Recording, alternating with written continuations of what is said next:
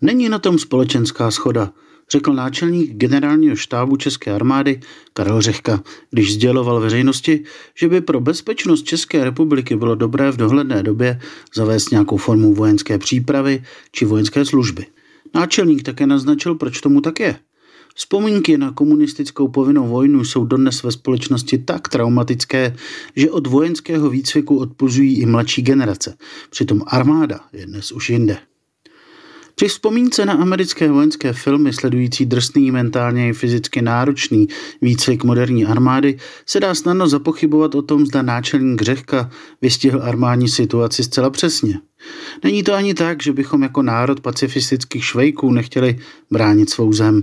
Většina společnosti ale před 19 lety uvěřila konceptu profesionální armády a hlavně principu kolektivní obrany Severoatlantického paktu, který už 25 let v Česku naplňujeme.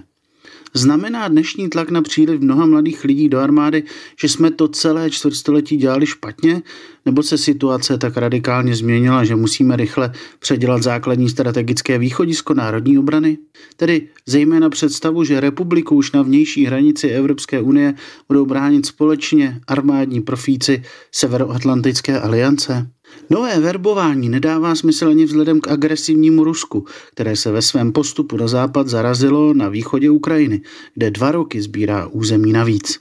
Počet vojáků sedmi velkých zemí Evropské unie a Británie přesahuje dnes výrazně milion a sto tisíc.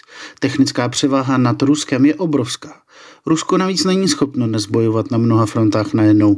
NATO ani dnes nepočítá s konvenčním plošným konfliktem pozemního vojska. V případě boje by se spolehlo na letectvo a další moderní zbraně. Nikdo rovněž nechce jako Rusové posílat na smrt své vojáky a plítvat materiálem. Vlna militarizace české společnosti je přirozenou reakcí na dění na Ukrajině s Ruskem jako okupantem. Máme také nevyřízené historické účty, stejně jako špatné národní předválečné svědomí, že jsme se tenkrát nebránili.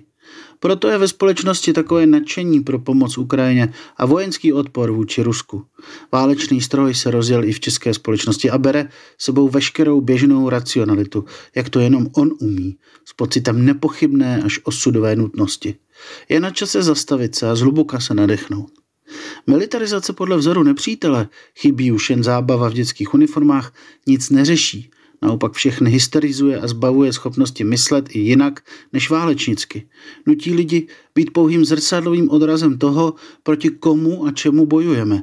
Nebýt sebou, být ten součástkou stroje války. To je to nejhorší, co by se mohlo stát. Odstup od válečné mašinérie, která zkresluje vidění a omezuje myšlení, neznamená vzdát se předem. Naopak, jedině to umožňuje racionálně se soustředit na společnou obranu a rozvíjet ji tak, abychom byli připraveni. K tomu není nutný vojenský výcvik půlky národa, ale posílení profesionalizace a moderního vybavení armády a spojení v rámci NATO. Válku přece nechce nikdo, tvrdí i prezident Pavel, ale položit se bezhlavě do realizace fráze, že kdo chce mír, musí připravovat válku, znamená zvýšit riziko, že hranice plošné války bude překročena rychle a mnohem dříve, než se nadějeme. Na to až do posud tento politický racionální odstup vůči válečné mentalitě mělo. Měli bychom ho jako společnost napodobit a držet se v nadšení pro válku přece jen alespoň o krok zpět. Pomáhat Ukrajině, co to jde, a prohlubovat společný bezpečnostní systém, o nějž se v obraně opíráme. Válčení není, nesmí být trendy lifestyle a smysl společenského a osobního života.